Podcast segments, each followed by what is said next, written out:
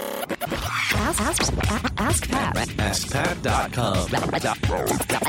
Dot com. AskPat. Hey, what's up, everybody? Pat Flynn here, and welcome to episode 64 of Ask Pat. As always, I'm just so happy to be here to help you by answering your online business, blogging, podcasting, entrepreneurship questions, all those sorts of things, five days a week for you. And today I want to thank FreshBooks for sponsoring this episode.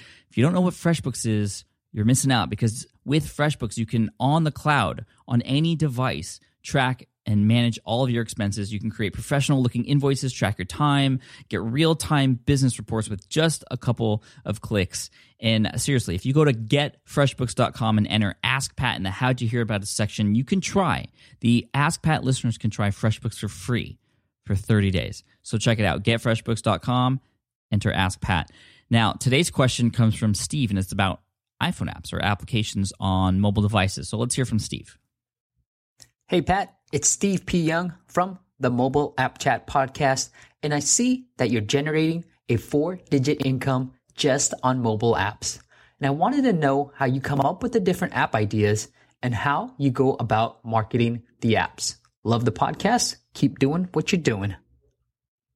Steve, hey, what's up? Thank you so much for the question. You know, I love talking about mobile apps because it's a really interesting part of my business. It makes up a really interesting sort of segment of my passive income portfolio. And since 2009, my business partner and I, the business partner I have just specifically for the iPhone app uh, company that that we have, um, we've been making, but you know, up to five figures a month at uh, you know back in the early days with the iPhone app company. As you mentioned, now I'm generating anywhere between you know fifteen hundred and four thousand dollars depending on the season and depending on apps that come out and things like that.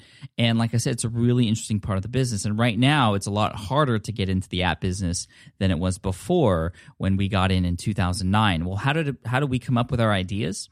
Well, our ideas were influenced by a lot of the success stories we heard at that time. Specifically, there was a guy named Joel Comm. A lot of you might know him. He's big in the online and authorship space. He also has a uh, an app that many of you may have heard of called iFart, and this was an app that made headlines back in the uh, late 2008 early 2009 era when he he was like one of the first people to talk publicly about how the app was going and how many sales it was making and it was making incredible sales. I mean he he was making twenty thirty thousand dollars a day i believe on this 99 cent farting application. And my buddy and i when we heard this we were like wow why can't we do something like this? And not like a fart app but why can't we create an app just come up with silly ideas and see how they go. And of course my buddy and i we weren't programmers. I mean I, my friend uh, was a computer engineer but we didn't know c++ or whatever the i don't even know what the programming language is for for iphone apps. So we actually outsourced our ideas. So we got on elance and we found a developer there who built iphone apps for us. Now now i will say that our first experience was terrible. We were so excited to get started that we ended up hiring the lowest bidder just because we didn't have very much money at the time and we wanted to get started right away. And that app that we had created which ended up you know we want you know we were told it was going to take maybe six weeks to complete. Well it took about six months to complete and a lot more money. And uh, that was a huge learning lesson for myself and my business partner at that point. So we found some developers later that we were you know we trusted and we messaged and we talked to before we actually hired them. And so those went really well but as far as all of our ideas and where they come from i will say that for the app business that we have specifically i mean when you think about the name of it it's Loler apps. So L O L E R apps. Laugh out louder. Laugh out louder apps. And again, like I said, uh, we were very inspired by Joel and his app.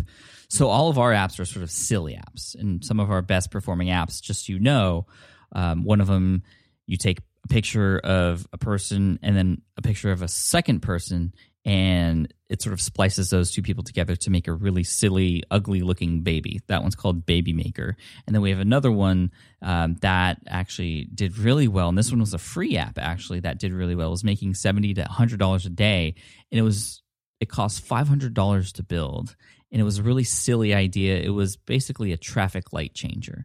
And the idea was that you could point your phone to a traffic light when it was red and push a button and there'd be like a little animation and things that happen and then all of a sudden the light would turn green. And you know what? 50% of the time it works because it just happens randomly or you could sort of time it and, and fool your friends. The best part about that app was actually the comments because there were so many comments in iTunes um, that were like, "This doesn't work." Oh my gosh, I'm like, "How could an iPhone actually do this? Like, this is crazy." And other people saying, "Wow, this totally worked!" Like, "Oh my gosh, this is incredible! This is the best technology I've ever seen." Um, but anyway, again, it was just a silly app, and it, it even said in the description for entertainment purposes only. Um, so you know, our ideas just come from our own just whatever inspires us at that time for this specific niche for the entertainment niche that's where they come from. Just whatever seems to be silly and interesting at the time that we, you know we just have somebody build it. And luckily, these apps don't cost too much to build. Now, I will say we haven't launched an app in a while because the entertainment app area is getting way saturated. It's hard to come up with these silly ideas and actually have them stick because so many people are doing that now. I will say that the best apps that you can create now come from providing a specific solution for a specific market. Uh, a good example of this is actually showcased on the Smart Passive Income podcast in episode 39. So if you go to smartpassiveincome.com slash session 39, you'll hear a story about a guy named Mike Doonan him and his wife created apps to help kids with speech therapy. His wife is a speech therapist, and their app Milo uh, is the sort of mouse that uh, is the character with these sort of lines of applications. Speech with Milo, I think, is the name of those apps. Uh, they are making like five figures a month. A very narrow niche, smaller amount of people who would be interested, as opposed to something entertainment wise that could appeal potentially to everybody. But because it's so more narrow focused and it does provide a huge solution for people um, in desperate need for help. It's it's done really well. And so that's where i would recommend. I would i would actually get inspiration and ideas for apps from your target audience or do research in a particular market and see exactly how you can create an app for them. Another episode of the Smart Passive Income podcast that might be interesting to listen to is episode number 46 with Dane Maxwell. He talks about specific strategies to do research and find out um, you know a particular market that might have a very very uh, awful pain that you could provide a solution for and many of those solutions come with apps and mobile apps and iPad apps. Uh, so, for instance, he tells a story about how a guy, one of his students, went through the process of discovering that building inspectors just had a huge pain with having to write everything down and then take pictures and put them into an Excel file and do all this like stuff in order to do their job. Well, he was able to provide a solution with an iPad app after talking to several of them and actually having them help build the app that is perfect for them. Um, he had paying clients of this app before it was even made.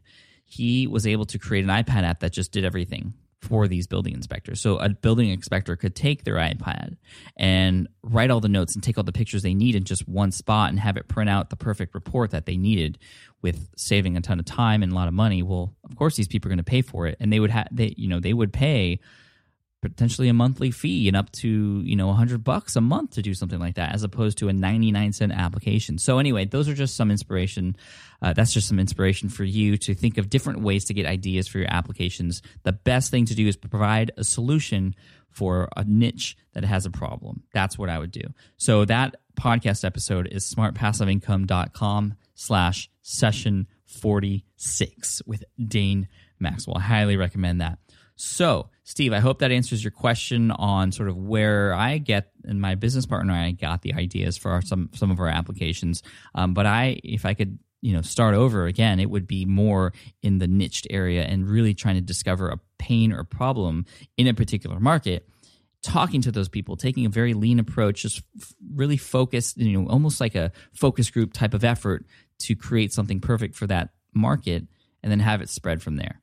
And even though you're targeting less amount of people overall, you're going to be more authoritative. You're going to have a solution that's just right, just for them, and they're probably willing going to be. They're probably willing to pay more as a result of that as well.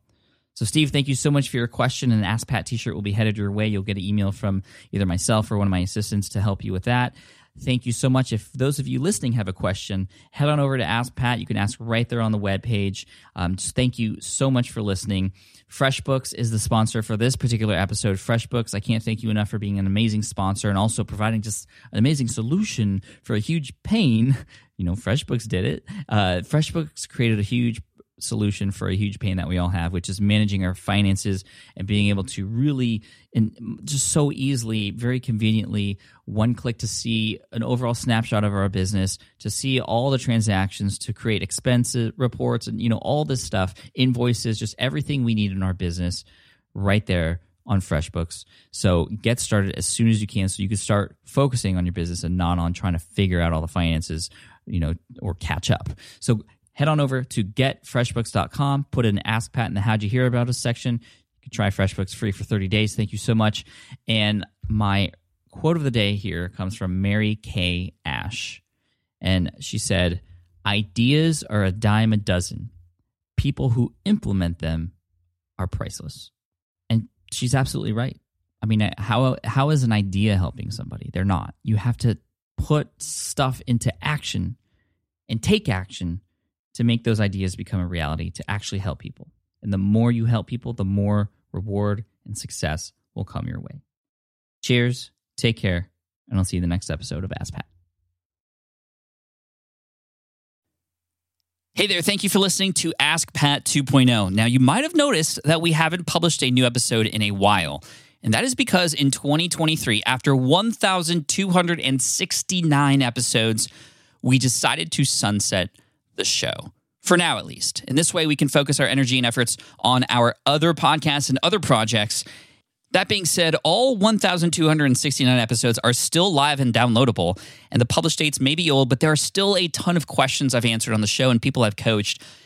Those episodes are just as valuable as they were back then. So you can also visit smartpassiveincome.com slash ask Pat to dig through the archives. Plus, there's a search tool on the website that lets you search across our podcasts and blog.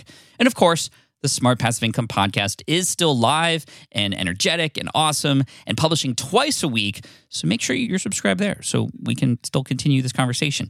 And we have some of the foremost experts and thought leaders in entrepreneurship on the show every single week. So you definitely don't want to miss it. Again, check it out. It's the Smart Passive Income podcast. Just find it wherever you're listening to this podcast. You can find it there as well. Thank you again for listening in, and I'll catch you in the next one. Cheers.